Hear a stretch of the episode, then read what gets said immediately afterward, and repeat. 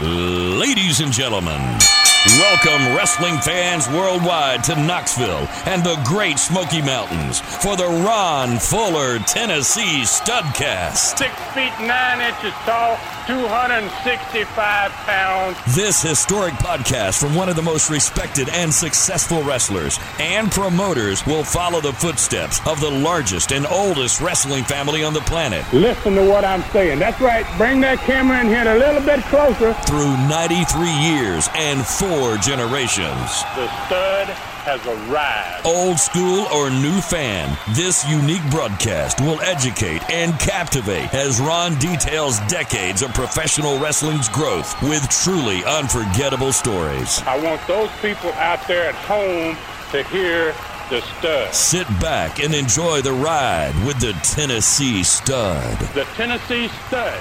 You will learn that name. You will remember it. And now, the stud is here. All right, Studcast fans, here we go. It's David Summers hosting another Studcast with the Tennessee stud Ron Fuller. It's the story of wrestling in America as told by the stud, whose family started the profession 100 years ago. Now we step back into the ring and back into time with the Tennessee stud Ron Fuller. What's going on, my man, Ron? Oh, geez, man. Good. Uh, just uh, good weather, beautiful day. Uh, got past uh, Labor Day, and I guess uh, you know uh, weather usually starts to really get nice here this time of year. Um, we could uh, nice cool nights and maybe days in the low 80s, high 70s. So looking forward to that, and uh, to stay that way till probably around Thanksgiving or so, as I remember it used to be that way anyway. So. Hey, that's cool. And I want to mention this. We were talking about this a few minutes ago. You stay, you really stay busy. You stay busy with the Studcast and all of your social media and everything else that's going on. But you're going to the gym like four days a week, so you're really staying busy. Yeah, you know, I, have uh, that was kind of always my uh, plan, and uh, that used to pretty well be able to stick to it four days a week. But I'd gotten out of it. I got so busy that I couldn't get there four days a week, and I kind of got back into that that uh, that uh, pattern again, man. And uh, I love that being able to get in there four days a week is uh, it's a nice thing. Uh, probably like to do even more if I if I could actually. Hey, listen. I, guess it's a habit, right, man? And, and I know you've been going to the gym for quite a while now, too. a little bit. Hey, listen. I know that you you were never raised to. You, you're not one to sit on the couch much, right? Oh no, man. uh, and uh, I don't have opportunity. I might do it every, every once in a while if yeah. I could, but uh, you know, it just seems like I got plenty to do, something going all the time. Uh, wow, I'm, I'm uh, probably working as hard now as I ever have uh, well, many hours anyway as I ever have. So uh, it's a, but it's not a grind. It's something I really kind of enjoy, man. Uh, and I, I love doing these studcasts. Uh, and uh, it's it's a real pleasure for me. Wow, when I sit down and I start pulling up all the records and, and my my stuff from TVs. Yeah. And uh, and start looking at the cards, and it just wow, it just all comes back. It's pretty amazing. And uh, so this one today, Dave, got to be honest with you, this one is wow. This this one was a week in which my brother and I uh, came up with something that never been done. Hey. Still never been done. All right. It's been done since. Okay. we did it a few times afterward, but uh, so uh, this one's going to be. I think fans are going to find this pretty pretty fascinating. All right. Well, let's start off with a question. I noticed the description for this one on this studcast is about something that you mentioned that we might be talking about next week instead of this week. So, are we doing the big one this week since this studcast is called "Making Wrestling History 1978"? Yep, that's that's exactly right, Dave. We are. We're we're jumping ahead a little bit. We're going to be okay. riding into one of the most, uh, like I just mentioned, one of the most creative events not only in Southeastern history, but in all of wrestling's history, I believe. and uh, there's two reasons I decided that I wanted to jump a week ahead. The first reason is uh, we've been in sync, man, for a long time here. Each one of these weekly studcasts, uh, we discuss a different show, obviously, uh, and now it's in two different territories. but we've been steadily reviewing cards that happened in the same week 44 years ago from this date, the, the mm-hmm. date that we're usually uh, talking about. Mm-hmm. And uh, we lost that streak because we got that uh, Studcast special. When we did episode number 260, we had that uh, celebration for the fifth year of the Studcast. And that kind of jumped, lost us a week, and uh, we've been a week behind. So, uh, so I've been wanting to get back in sync. Uh, it's kind of part of the reason we moved ahead one week in the Studcast.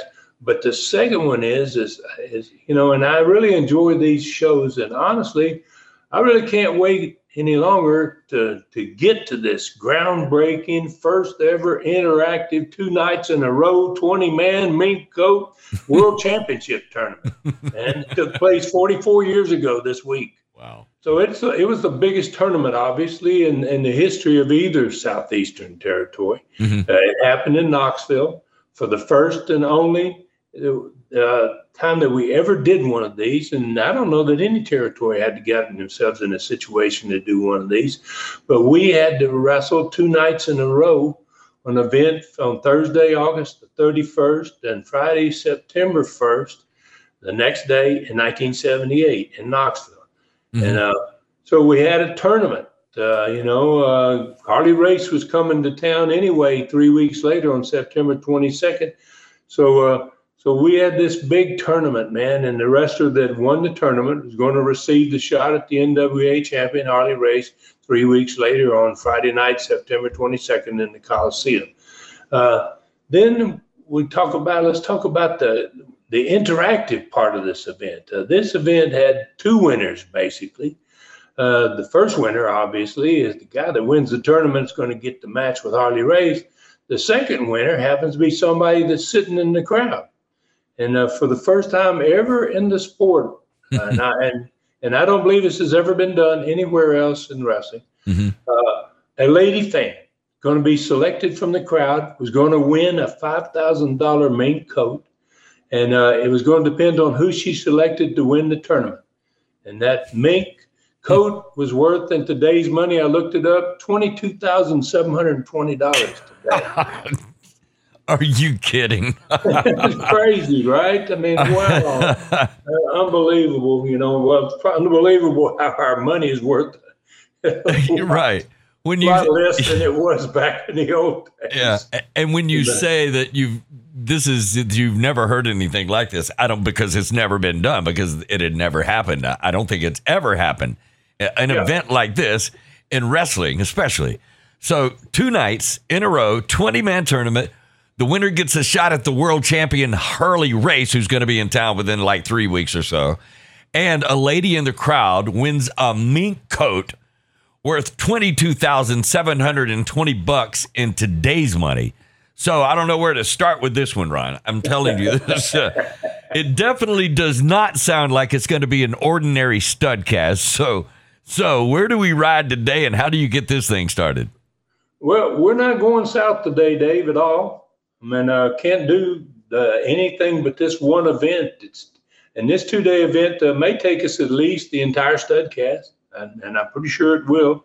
And it was so groundbreaking in, in its creativity and, and had so many facets to it. It's going to take some time to explain it properly. So basically, it was a what was happening is we were giving a female fan a tremendous prize, a mink coat, based upon her selection of the winning wrestler uh, in the tournament.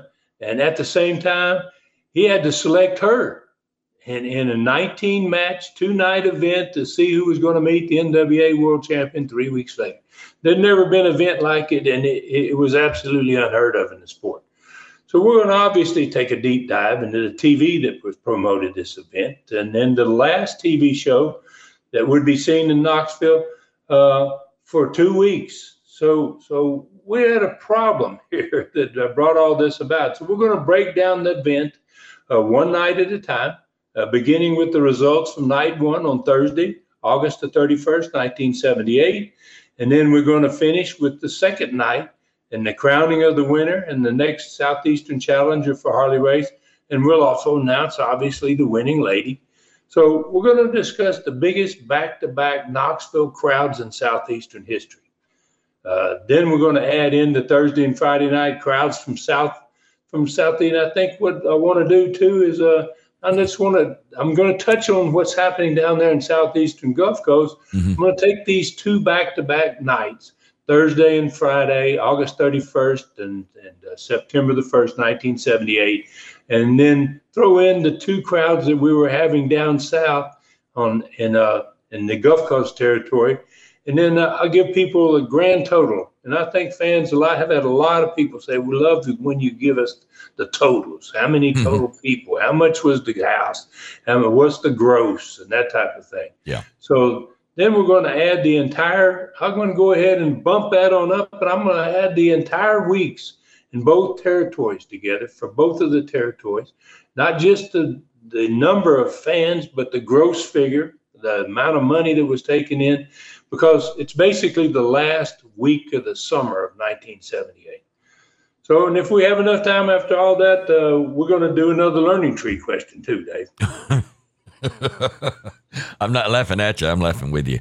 you better be. all right, all right. This is quite. It's going to be quite the studcast. So, where in the world do you guys get the idea for all of this stud? This this interactive deal and I'm curious, were you were you looking to increase female numbers as far as TV watchers or females that attended wrestling events? I I mean, what about that? Well, well, this one, man, it really came out of necessity of all things. We had a major problem, man, that we had never encountered before since I'd run a wrestling company. Mm-hmm. Our Knoxville TV station, WBIR, uh, that's where we've been airing and producing our TV show for more than three years at this point, mm-hmm. kind of uh, up and informed us that something big had come up and they weren't going to be able to air our show for two Saturdays in a row. Wow.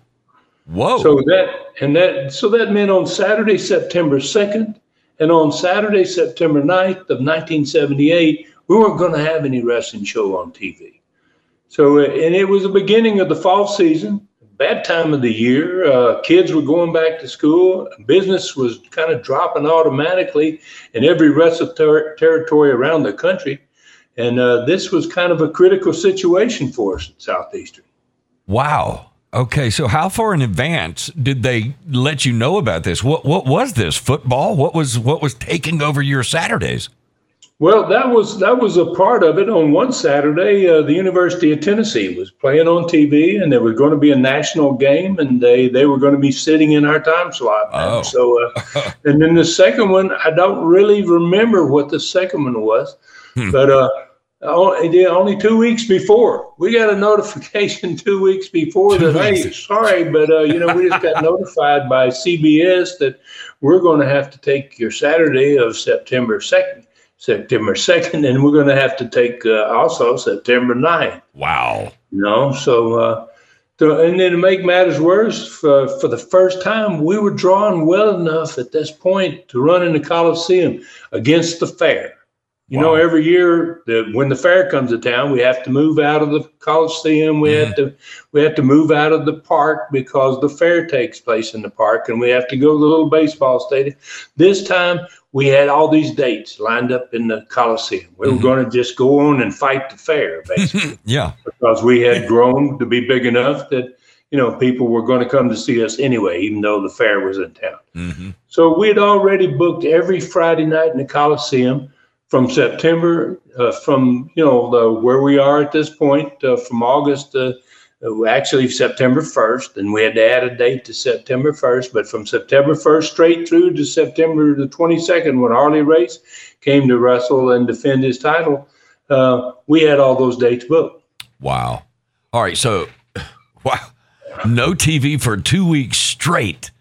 All right. Did you have did, did you have to give up Coliseum events, or did the problem also include not being able to produce your TV show? That would have meant no TV in your other areas of Tennessee and Kentucky as well, because it kind of that was offshoots. Everybody got a TV show, right?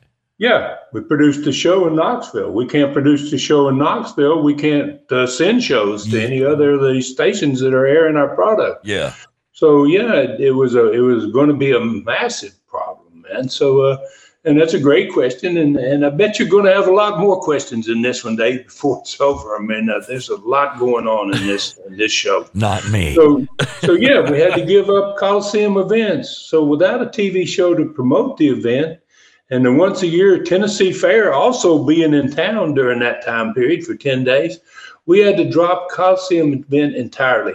So uh, we gave up uh, Friday night, September the 15th of 1978 and that was one week before Harley got there. So you know, it, we would have had no TV to advertise it. We got the fair competing with the fair. I mean, uh, we would have probably had nobody there. So we had to drop that one because uh, everything, like I said, everything I mentioned was going against us that night. But thankfully, we didn't lose the TV production for those two Saturdays. Uh, WBIR TV in Knoxville uh, was a CBS uh, national network affiliate at that time. And the station in Johnson City, the station in Hazard, Kentucky, and we had a brand new station we had just gone on in Crossville, Tennessee. They uh, they they they were not affiliated with CBS Network, so we weren't going to lose our programming there. So then, luckily, too, WBIR was able to produce both of these TVs on their regular Saturdays, just like they had always done for us. Only the Knoxville fans would be the, missing their two shows. Wow. They wouldn't see these two shows, but WBIR was going to go ahead and uh, and produce them for us. You know, it's kind of like further proof of WBIR's appreciation for the audience, man, that we had built. you know, Wow. and uh, for those 80 shares in that rating book, man. And uh, so they didn't charge us a cent for the use of their studio or their entire production crew to make those two TV shows. Wow, that's I mean that that's what they would have been doing anyway. So, wow, obviously that 80 share you were getting in viewing audience meant a tremendous amount to them since they didn't charge you for producing two shows, two shows that they could not have even shown to their audience uh, at all. So that I mean to me that's earning some real benefits from a TV station for those that don't know what an 80 share of a TV audience means. Uh, that's that's huge. Tell us about that 80 share. Well, you know, uh, it's fairly, it's kind of complicated in a way. It sounds complicated in 80 share, but it means that at two o'clock on Saturday afternoons, that time of year, all year round, basically, we end up with this big, huge 80 share. Sometimes we'd hit an 85 in some books. But uh, it meant that four out of five TVs that were on were watching us. Yeah. And uh, Yeah. you know, and then and and to add to that, uh, the audience for every everybody, you know, all the stations across the board jumped when we went on the air Yeah. Because uh, you know they were Saturday morning kids shows, and then uh, you know the people were waiting for two o'clock when wrestling came on, and uh, all of a sudden the the, the audience exploded for everybody. Even the other stations' audience went up too because they they had they said some overflow. But four out of five people were basically watching our program, and uh, that's a big number, Dave. Uh, Oh, wow. yeah, well, you know, you're in that business. It's it's Yeah. in the, into now's in, in today's television uh, market and the way things TV work now, no one will ever get close to that number. Oh no, and and you're talking an 80 share in a market the size of Knoxville. Even in 1978, Knoxville had to be at least a quarter million, 200, 200 to 250, maybe more thousand people. So that's four out of five out of those 250,000 potential TVs in the market. So that's a tremendous number. And that's if you bought advertising on that station. That's why they loved you so much. That's if the car dealers were buying on. That's that's why they Oh. loved wrestling because you, you got well, you got you, you you've got the whole scenario, Dave. You've been in that industry, and uh, Yeah. I tell you what, we went on there in 1975, Mhm. and uh, they were selling uh, they were selling their normal spots for fifty dollars.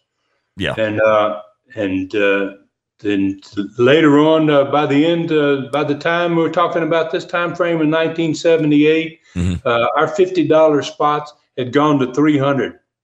yeah, wow, and that's a thirty second. That's a thirty second TV commercial that can go 30 by. second Yeah. TV commercial, Yeah. $300. And the closest figure to that Yeah. on a Saturday was not until prime time Saturday night, and uh, nobody else was getting a hundred, and Right. we were getting Yeah. three hundred, Yeah. and we had them waiting in line to get on. They couldn't get on there, Yeah. you know. Wow. So we were really kicking butt, and the station stepped up and they said, "Hey, look, we'll go ahead and produce these two shows for you, even though our fans will never get to see them. Yeah. Our audience Yeah. will never get to see those shows." Yeah.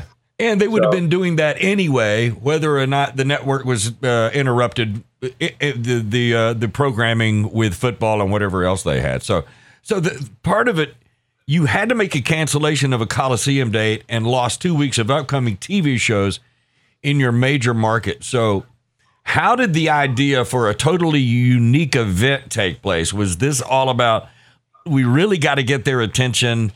And the the ladies in the households rule the remote control. I mean, I don't know. Was there a remote, remote control in 1978? Uh, yeah, I don't know where I'm going with really this. Too much, man. And uh, I Yeah. don't remember uh, that. That that maybe some TVs had that. Uh, well, you know, all this, all this day, you know, the old saying, man, when the when the going gets tough, the tough get going.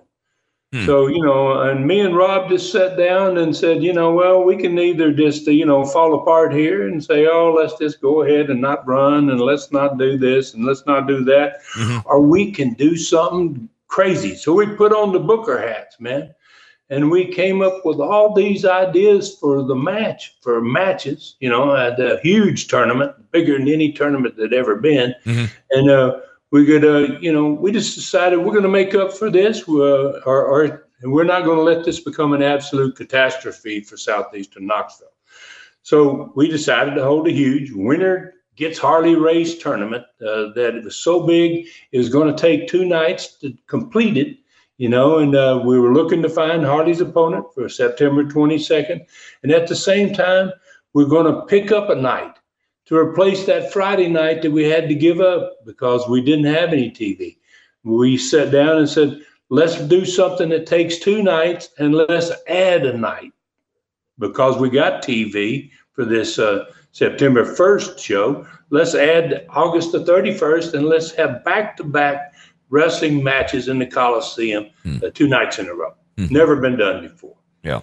So we accomplished that by starting this huge tournament on a Thursday night, August the 31st, which was perfect since the tournament was going to last two nights. It was going to finish then the next night on Friday, September 1st. And then we decided, you know, to not let's don't just stop at this tournament, you know, to find an opponent. Uh, we we we got to talking and said, well, let's figure out something that's never been done. We need we want a way to get fans more involved than usual. Why don't we figure out a way to get fans really involved in this in some way that had never been done before? It's something that gives them a reason to come, more than just the matches. So with that in mind, we focused on the women and rather than the men.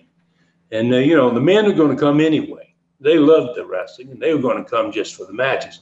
But we figured that if we could get women to come, then the women going to come. They're going to bring the kids. We're going to get the kids, and then everybody in the family is going to be happy. You got the kids are there. They like it. The woman's going to love this one, and the men are too. So, including the two of us uh, as bookers and promoters, we loved it too. You know, it's like an eye. Well, gosh, this is a win-win, man. So we needed something big to offer the ladies, something most every lady dreamed of, man, and would want in her closet a mink coat. Wow. Because if mama ain't happy, ain't nobody happy. Yeah. All right. So you guys were already way ahead of most bookers and promoters.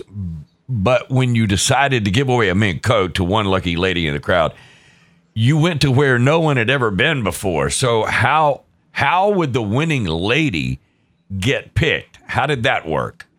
Well, you know, we had to piece all this together, you know, and uh, obviously that's the first thought. Well, how, do, how are we going to do this, you know? So we both thought uh, uh, that that part of it had to be uh, somehow associated also with the wrestler in the tournament. Couldn't just pick a lady, and, uh, you know, so we wanted to figure out. Uh, so when that thought occurred to us, we really moved into something totally new then that had never been considered in the sport. We we were about to create an interactive event in which the fans and the athletes were going to both be dependent upon each other. Mm-hmm. The wrestler's going to be kind of dependent upon the fan, and the fan is definitely dependent upon the wrestler they pick. Mm. So the ideas then just started to crank out. It's like one of those times that you sit down, and when you're a booker, it's like that. You get your mindset is like that. You start thinking, and all of a sudden, bang, bang, bang, one idea turns into two, and two turns into four, and all of a sudden you're like, wow, I, w- I went from a crowd I didn't know what I'm going to book, and I'm going to sell out you know. So uh, mm-hmm. so the ideas just started coming quickly. So the so we decided that the winning lady would have to pick the winner of the tournament somehow, the winning wrestler, uh, and that the winning wrestler also had to pick her somehow. Hmm. okay. All right, so that I mean, it's really cool how it begins to snowball when you start brainstorming like that, and you got the the right person or the right partner. In your case, your brother to to put it all together. So, all right, how do both the lady, the winner of the mink, and the winner of the tournament, how do they pick each other? How'd that work? Well, it had to be obviously a way for the women and uh, and all the women. We were going to give this thing uh, the, the, the make it to anybody 18 years or older, uh, any woman. And uh, obviously, the woman had to pick the wrestler that they thought was going to win. That was the start of it. And then we finally decided that the ladies attending um, maybe we should put these big boxes in the lobby of the, uh, the Coliseum, which is a huge building and a huge lobby. Put a box with the wrestler's name on it, and uh, and then where each of the ladies, when they came to the matches, they could go to the box that they wanted to. There was these forms there. They'd fill out the forms. The lady would put her name and her address on it and place the entry form into the box with the the wrestler's box that she thought was going to win the tournament. Hmm. So there was 20 big boxes, one for each wrestler in the tournament, placed in the huge lobby of the Coliseum. All right, I mean that makes sense. So, but how is the wrestler going to pick the lady's name? How'd that work? Okay, so this is where the event became really interactive. So when the bell rang to start the matches, all the boxes from the lobby up there were brought and placed in the middle of the ring. Mm-hmm. And then every wrestler in the tournament, all 20 of them, came down to ringside. They surrounded the ring, standing on the outside of it. And for the first time ever, for a Southeastern match, an entire front row of the ringside was empty. Three three rows on the ringside, uh, all three sides of the ring were full of fans as usual, mm-hmm. but there's an entire row that's empty. So the announcer invited one wrestler at a time to come up into the ring and pick a name from his box, and, and then come down uh, in the front and, uh, at the first row there and give the announcer the name that he had selected from his box. Then the announcer announced the name of the lady selected by that wrestler from his box, and then he asked her to let the, let her everyone in the Coliseum know where she was. And the place would just it got, got totally silent once people figured out what, what they, they've called this woman out. And then this lady would scream somewhere in the building right right and, yeah. and i know this is an interactive yeah. event this is yeah. this is crazy what happens here man so then uh, usually then uh, uh, she would scream, and then almost all of them would scream as soon as her name was called. Anyway, right? right. She's, he's got a chance to win this main coat, right? Yep. And uh, and so when the lady would scream as this went on, the building would pop every time he announced a new one, and it would pop. So then the announcer would ask her to come to ringside, and this was a beautiful part of it, man. The way the ladies reacted to what was what was happening to them, man. Yeah. And some of them would be in the top of the building, and then you would hear them screaming all the way, and they'd disappear in the certain, uh, you know, uh, corridors and alleyways yeah. and stairs to get down to the next level, and they wouldn't stop screaming. They were just crazy the whole, and the fans were just really into it. Man. Yeah. It was like great, man. Each one of them, twenty times this happened, and to me, when I saw all this happening, and I was involved in this tournament, I'd come from out of. Uh, down there in the south southeastern Gulf Coast. Uh, Eddie Mansfield threw it came up, uh, and uh, we were in this tournament. And uh, you know, so to me, I, I, saw this right then as a huge success, man. About I didn't expect this to happen, right? you know, you didn't need, you, uh, we, didn't, we didn't know what to expect, my brother and I, but uh, wow, this was great. This was a great part of it. So while each of them were on the way down, then the name of the wrestler she had picked uh, had been already pieced together on the banner that uh, she was going. When she got there, the wrestler that she had picked took the banner and he slipped it over her head, and it gave his name across her her body, front of her body. That's the man she had chosen, and then uh, she would place the banner. He would place the banner around her neck, and uh, and some of the baby faces, when they put the banner around the, the lady's neck, they would kiss mm-hmm. her on the cheek, and you know, and then each lady, man, they'd have a seat in the front row, and uh, and her wrestler then would go back to the dressing room.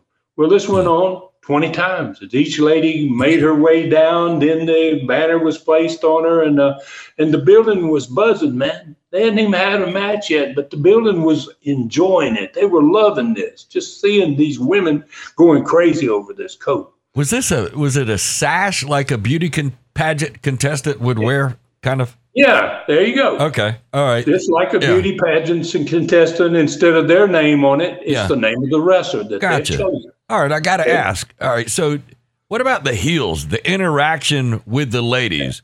Did they? Did they? How did how did they interact? Were they trying to keep their heat? Were they standoffish? What was that like between them? Did they put their banner over? The yeah, yeah. Did they? Uh, well, yeah. Did they want to get? Did they want to get up close to the smelly li- uh, viewer fans? I don't know. That's a good question. That's a good question. You yeah. know, and uh, you know, and, and if if any of the heels didn't want to put the banner on them, and some of them didn't, you know, they wanted to keep their heat, man. You know, mm-hmm. and uh, uh, we had Ron Wright, who was the manager anyway, right? The, yeah. the two yeah. of the guys in the tournament and we had Ron Wright. That was his job. If the heel didn't want to do it, Ron Wright would put the banner on me. yeah. Because Ron Wright was a yeah. former babyface anyway. Ron, Ron Wright was a he was an integral part of Southeastern. I mean, mm you know, he was he was wrestling in that part of the country. So yeah. he was kind of half babyface, half heel anyway. Perfect guy. Yeah. So the heel didn't want to put the thing on him. Then Ron Wright would put the banner on him, and uh, and uh, he would try to, and he'd try to kiss a lot of them. they would kiss him back, right? that was and there again. This is interactive. I mean, yeah. everybody. There's no wrestling going on, and everybody in that building's having a great. Uh, and Ron, wait, Ron Wright's trying to kiss him.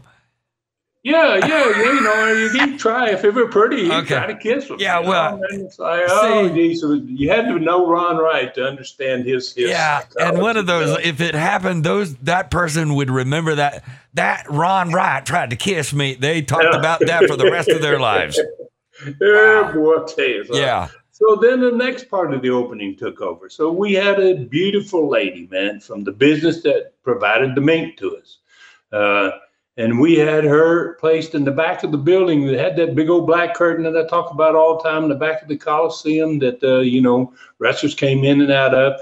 Well, she's standing on this cart, man, in the back of the Coliseum wearing the mink coat. Now, they haven't seen the coat yet, right? These women. And so uh, then, uh, so the building, man, went dark, and then the cart started slowly toward the ring, man. Uh, we put two spotlights on this lady with the mink on it. Every woman in the building stood up, not just those women that had been selected, they mm-hmm. all stood up. It's mm-hmm. like, wow, look at mink on. And it was beautiful. It was a full length mink. Wow. All the way to her feet. And the ladies uh, sitting on the first row, they were the first ones on their feet. they, they were, it was like a magical moment for the women in the building, it was a, truly magical moment. And we hadn't, Rob and I, we had not seen this happening, you know. And then in the men in the building, they were into it as well, man. At that point, uh, you know, the women were, and they were loving, watch the reactions, of all these women over a mink coat, right? The place was on fire and where the bell hadn't rung yet, mm. right? It was crazy. Wow.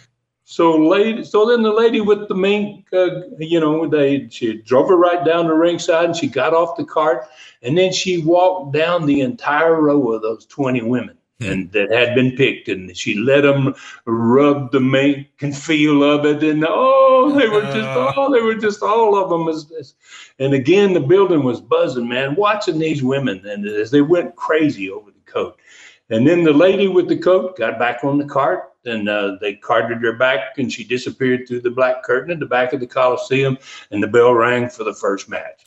And when the bell rang, the building exploded again, man. I mean, it's like, wow, we're, we're ready. And they were ready, literally. All those women sitting on that first row. And uh, it was it was it was going way better than Rob and I anticipated it could ever go. Oh my God, you had the fever of a freaking game show. I mean, you had yeah, well, Scott, that's a good way of putting it. Yeah, yeah. Here's here's Carol Merrill. Well, nobody remembers that name. But here, here's the lady in the mink coat perusing around the the the Coliseum, and the and the ladies who have a chance to win the, the thing. Dude, that's yeah, that's pretty awesome. So always think of how you always say presentation is everything. I don't know. So I don't know how you could have done any better for this event. That's man, that's an incredible opening for a night of interaction, r- literal interaction with the fans. I've never heard of anything like this, but I can perfectly picture this thing. I'd really have loved to seen like just the opening of the event. That's really cool. Yeah, so you know, it, it kept it kept going on the front row, man. Uh, these women, you know, they were sitting there, and uh, everybody's intention was focused on them, you know. Uh, and it got even better right before the first match started because the first two guys came down to the ring, and when they got ready to wrestle, the first two ladies that were had their names, those two wrestlers' names on, you know, that were representing the two wrestlers in the match. They moved every one of the women. They separated the rest of the women down towards the ends of the row, and they put the two ladies that their wrestlers are wrestling against each other side by side, so that they can be watched by the crowd during their match. Right? and, uh, and I think family fans were sometimes watching them more than the match because those two ladies were they're into that match. They got a lot at stake here. They got a mink coat at stake, basically. You know, and so uh, those ladies' reactions were just It's just fantastic. So I was almost beginning to worry about it. The match is going to be as good as what's going on over there on the first row. You know? right, right. So you know, and then when the ladies wrestler lost, then she returned to her original seat. Yeah. Hey, but and that's one thing you didn't even mention, but all 20, 20 ladies got upgraded seating to front row. That's another yeah. thing. Even if they didn't win, they were like, "Oh, I was up close." I mean, listen to me. I mean, that's that's pretty cool, and that that meant a lot to a coliseum full of people like that. So anyway, all right, hey, we're getting close to break time, but before we do that, tell us about who was in the tournament. Set it up with like uh, you, you you're talking 20 wrestlers here. Yeah, I mean talking to big tournament, two nighter, and uh, you know we never had a two nighter tournament in which you had. So you got 20 wrestlers, you got 10 matches in that first night. So uh, and uh, so and the one of the first matches that was was on the card was Les Thatcher, who was putting on the tights himself to wrestle against Gorgeous George Jr. Wow he wanted to get, you know, he said, I, I want to end this. I want to, do, I want to be a part of this. wow. Know? Yeah. So, uh, so uh, opened up with Les Thatcher against uh, Gorgeous George Jr. Uh, then Rip Smith wrestled against Rick Connors. Uh, Kevin Sullivan wrestled against the Australian Bill Dundee. Uh, Ron Slinker against Dennis Condrey. Bob Roop took on Jimmy Golden, and they were already having problem because of what Bob had just done recently to Jimmy's daddy. So uh, there's a there's an event there that fans are all into. Phil Hickerson, managed by Ron Wright, he wrestled Roy Lee Welch's brother, Jack Welch, who hadn't wrestled in Knoxville in uh, in, in, four years. Uh, Joe LeDuc came in from Canada, wrestled against Eddie Mansfield. Uh, Rob wrestled the Masked Jaw Jack, uh, which is Don Carson with a mask on that Rob had run out of town uh, just three weeks earlier, I think. Uh, Ronnie Garvin wrestled the great Malenko, his his rival, and uh, and I wrestled the Mongolian Stomper in the first round with Gorgeous George uh, managing him. Wow. along with everything else that was going on, that was a really great card. So that's a tremendous, I mean, that's a tremendous setup. And this has been a tremendous studcast so far. All right. So, let, hey, let's do our break right here. And when we come back, we're going to find out what you guys did on that TV show just five days before this spectacular event. That is going to be coming up when we come back on this Studcast right here. Hey, Studcast fans, Ron wants to thank all of his Studcast listeners for their tremendous support for more than five years and 266 episodes of his family's wrestling history. He's never missed a week in all of those years, and his stories have never missed being extraordinary. He's extremely honored to have such loyal fans and to be able to pass along the history of the oldest and largest wrestling family on the planet. Every one of you are the reason for his Studcast.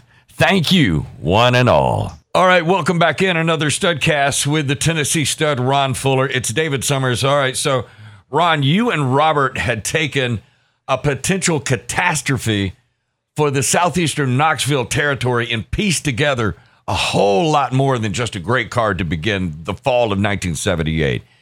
You you created, I mean, literally, you just built a first in the sport, a two night in a row tournament with an interactive element built in that had never been done before. So, how did you design the TV show to properly advertise what was going to be happening five five nights later? The whole setup for this thing. Right. Well, so uh, so for a change, you know, uh, I'm not going to focus on the on describing the matches as much as I usually do uh, in each one of these studcasts. Uh, the card, as I said, was a two night card. It had 20 men in it. That meant it was going to be 19 tournament matches. Uh, and the winner is going to get the shot at the NWA World Title against Harley Wade, Harley Race three weeks later. So, uh, so we didn't, we didn't, we didn't have to sell that to the fans. My, that's enough. It's a two night, 20 man tournament. Uh, winner gets shot at Harley. Uh, so what we had to sell was something that had never been done before we, what we were going to do for the first time ever was offer fans, especially the ladies, an opportunity to be an actual part of the wrestling event, to pick the winner of the tournament and win a prize worth $22,722 in today's money. All right. You normally open the TV show with some kind of still shot of a match from the night before. So, how did what did you do in that? How did you get started?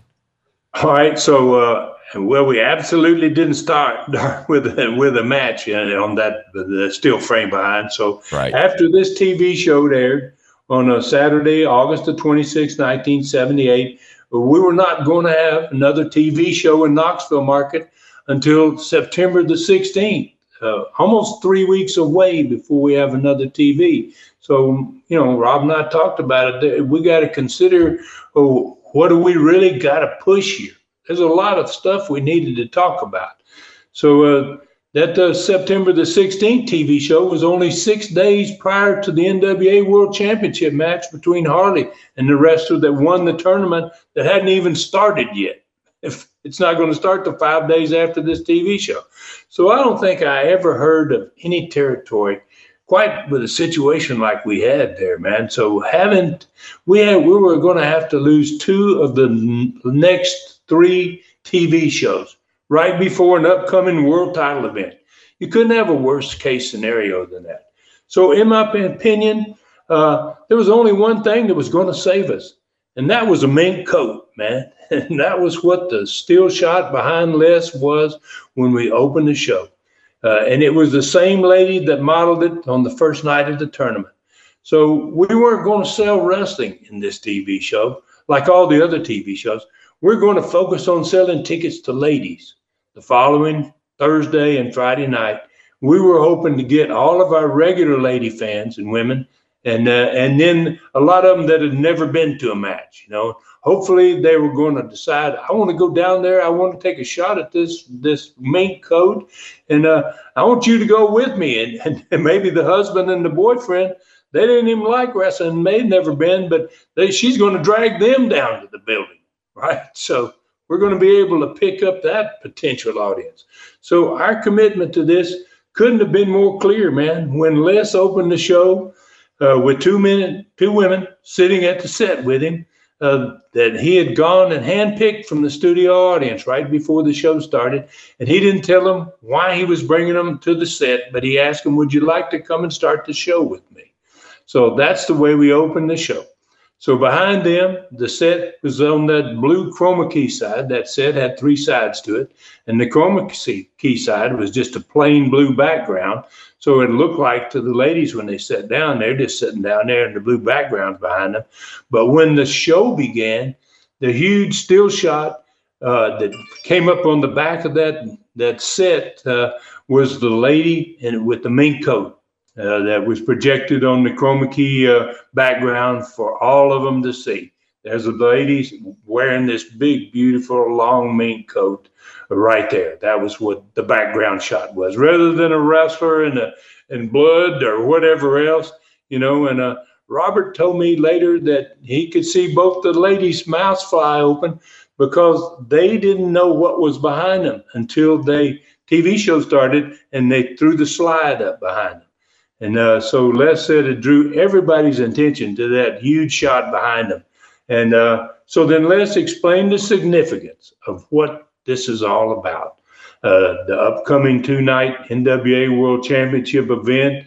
He said uh, every lady in attendance was going to get the opportunity to select a wrestler of her choice to represent her. And the lady who picked the winner of the tournament was going to win this beautiful full length mink coat on this lady behind us here, right?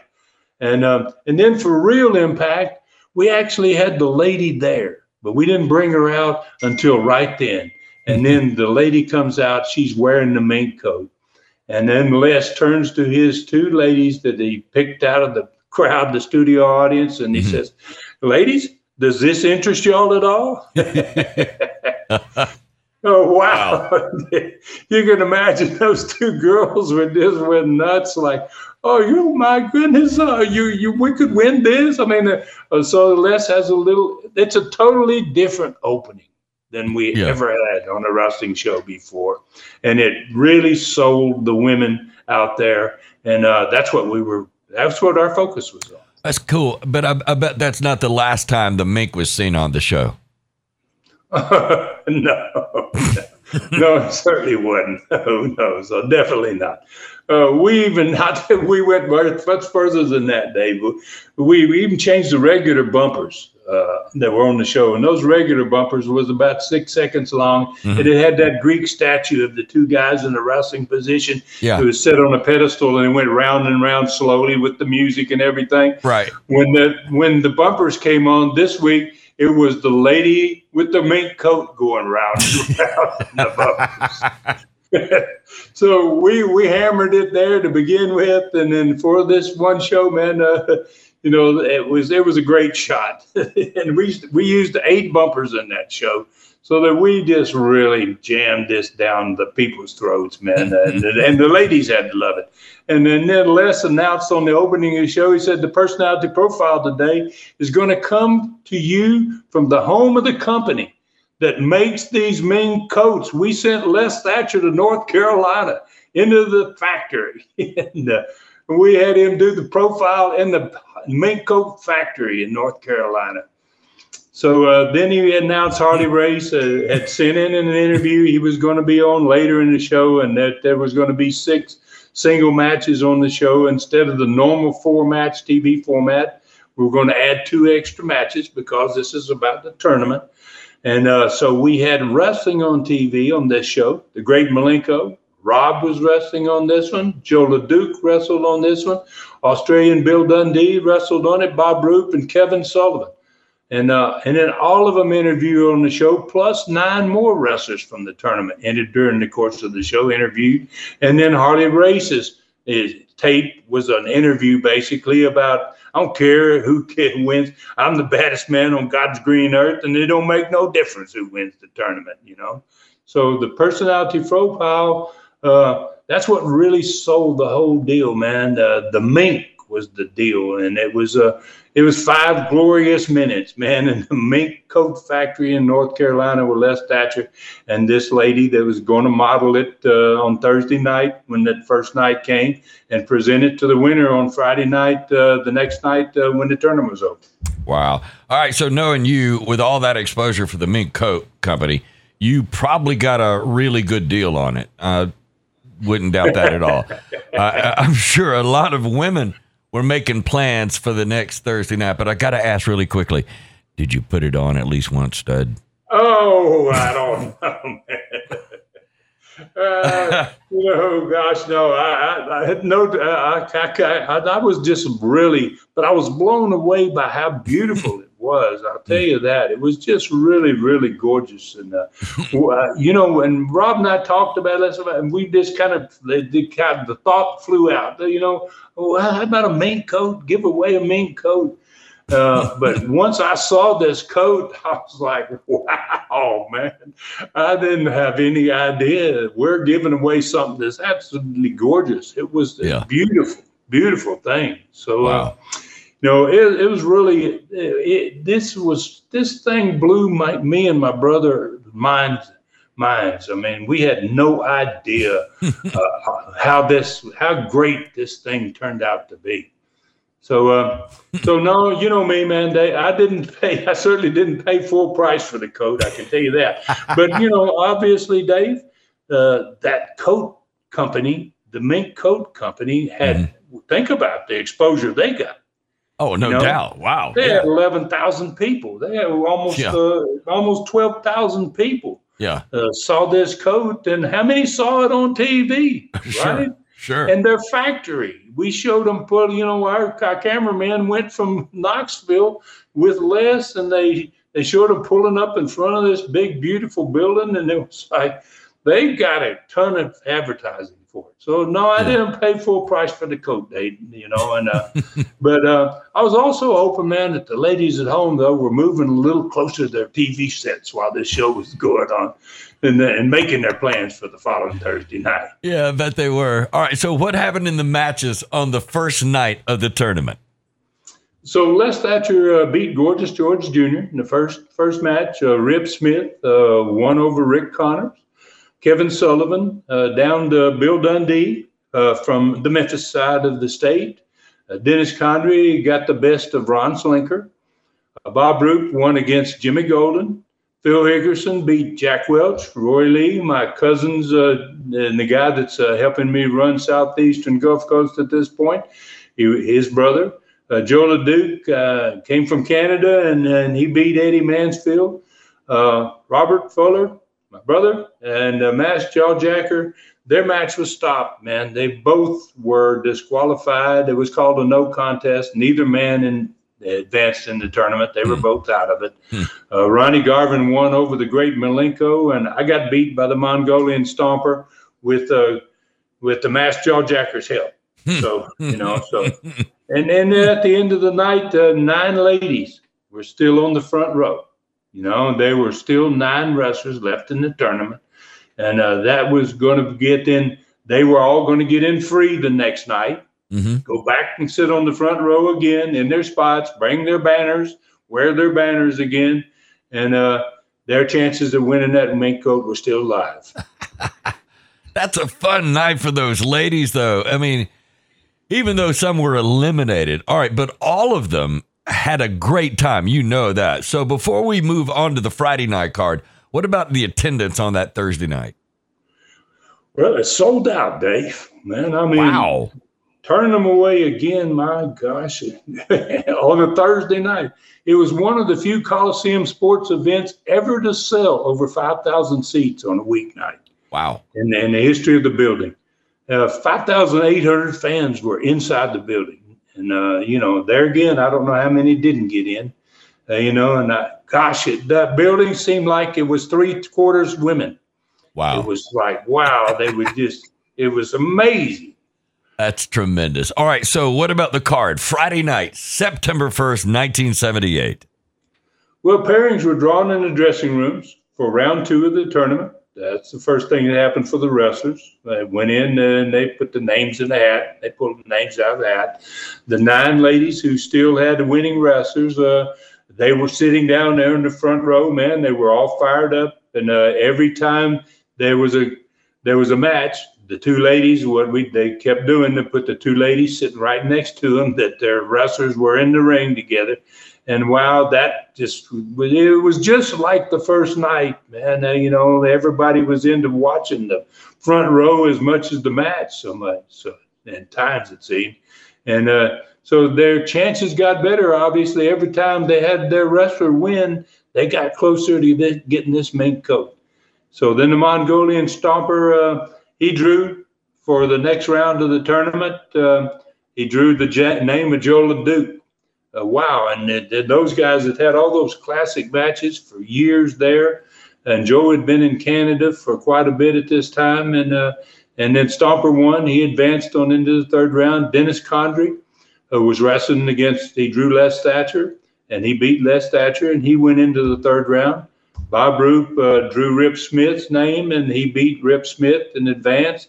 Phil Hickerson drew Ronnie Garvin's name, and uh, Hickerson wasn't as lucky as his, partner. Garvin advanced into the third round, and uh, Kevin Sullivan drew a bye, which means he automatically got into the third round without having to beat somebody because there's an odd number of people. Now there's nine people left in the tournament, and uh, that that changed it so that mm.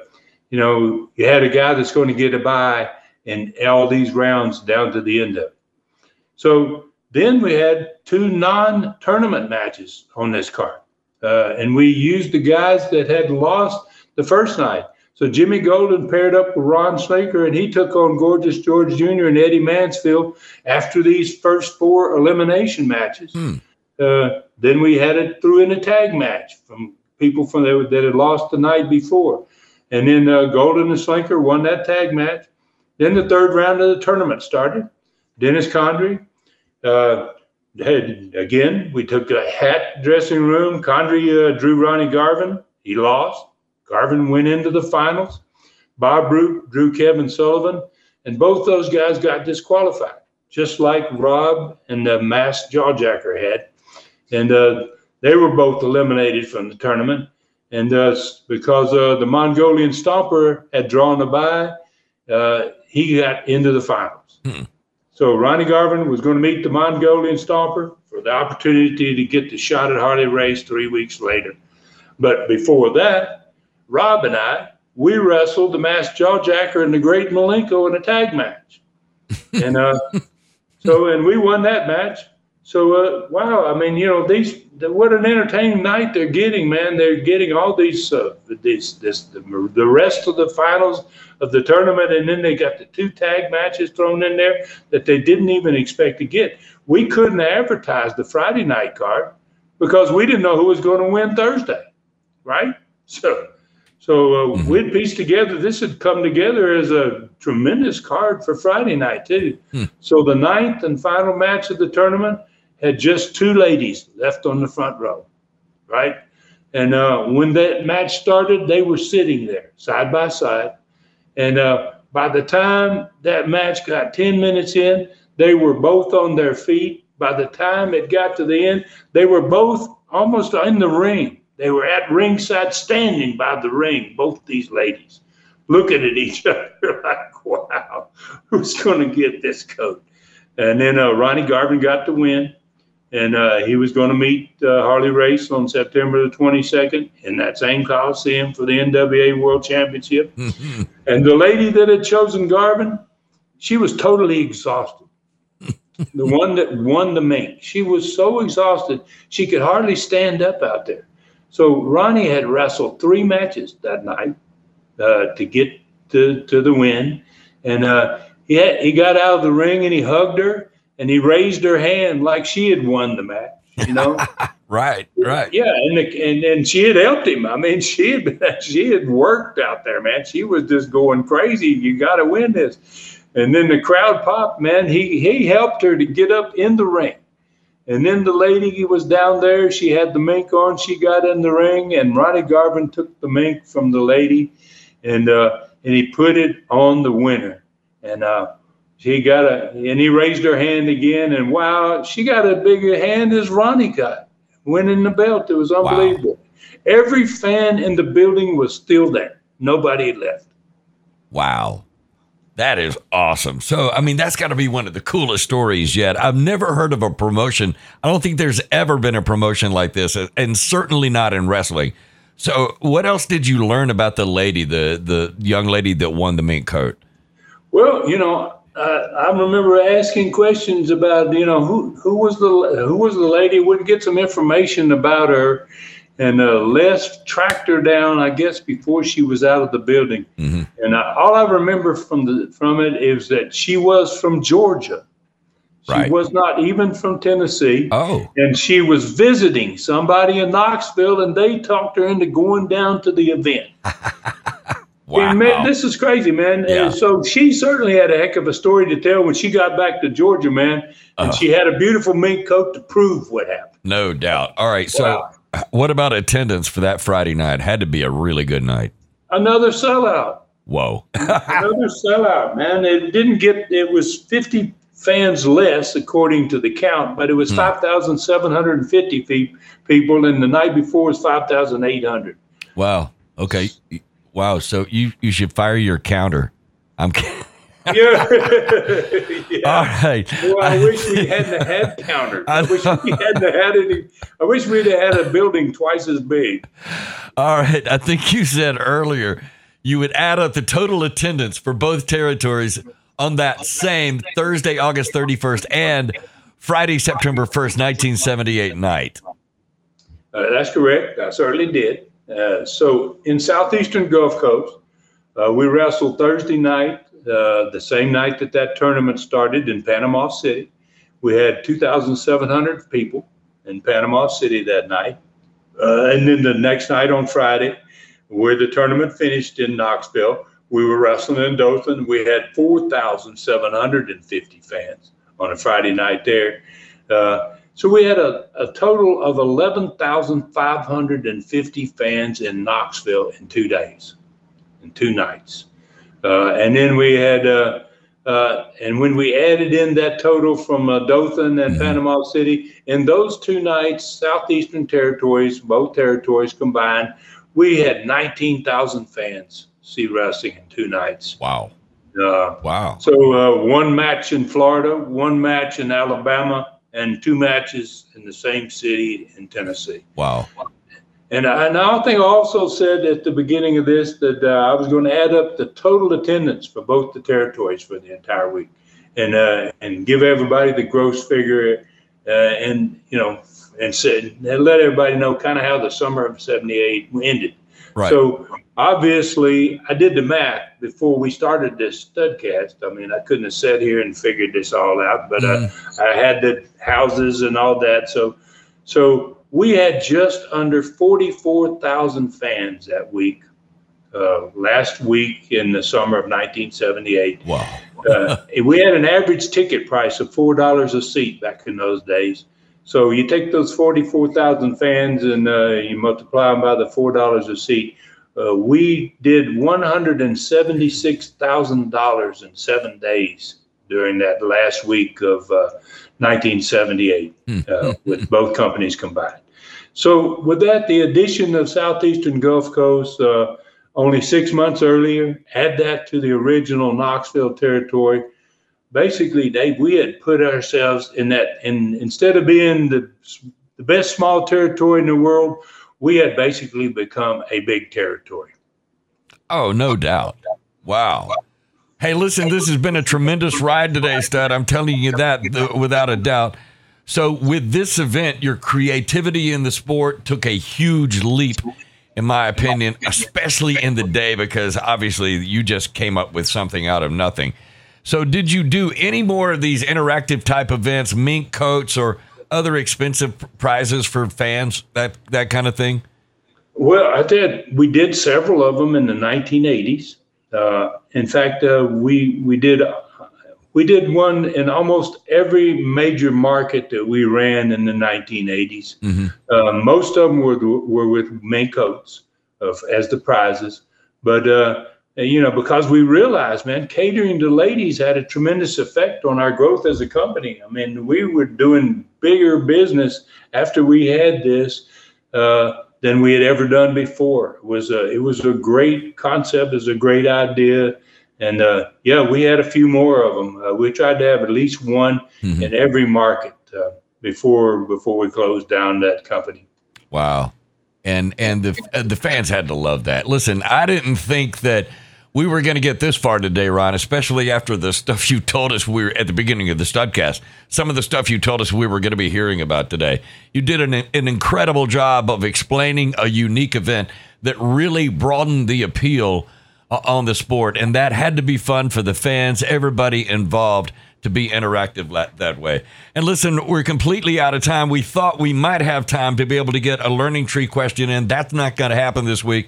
And so hopefully we'll resume and get some interaction with you, and we'll pick up on that next week. Listen on Facebook, the Ron Fuller Welch Facebook page is full of friends.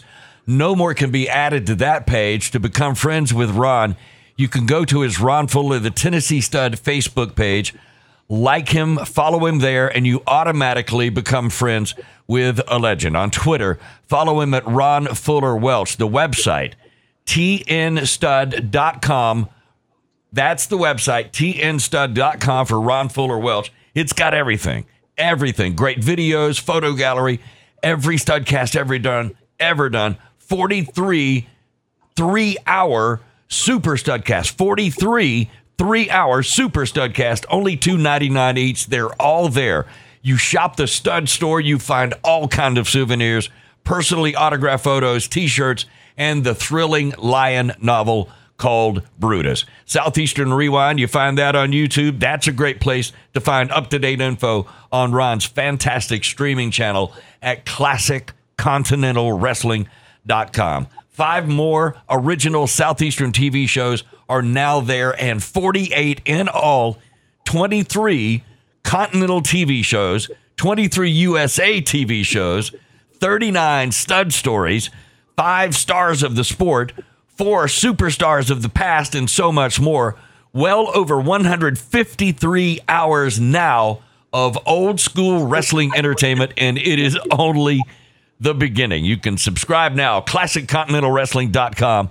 Only $4.99 per month or $39.99 per year. It is the best old school streaming site on the planet. Don't miss this special offer right now for a limited time. Get a free one week trial on ClassicContinentalWrestling.com. ClassicContinentalWrestling.com. Okay, where do we ride next week, Ron? Well, we're headed back, man, into both the territories again. Uh, Knoxville uh, was beginning two weeks in a row without any TV. We talked about that today. But we're still going to put a Coliseum event in there the next Friday night with no TV to promote it. So we're going to find out next week how strong that Knoxville, southeastern Knoxville territory was. And we're also going to go even further into what was happening to Tennessee promotions. Uh, the things that we've been talking about lately about uh, that affected us in 1979 when the war, the Knoxville Wrestling War gets started. Uh, we're going to be returning to southeastern Gulf Coast for the strongest card yet that we had run down there. Uh, we're going to have on that card down there the Mongolian Stomper. Robert's going to be on the card. Uh, it's going to be the biggest crowd in Mobile since the territory opened up. And we're going to cover the TV that promoted that card. Uh, we're going to get the results of the card and the record attendance. And uh, and just to gauge our growth, we're going to also take a look at the upcoming arrival of Harley Race in 1978.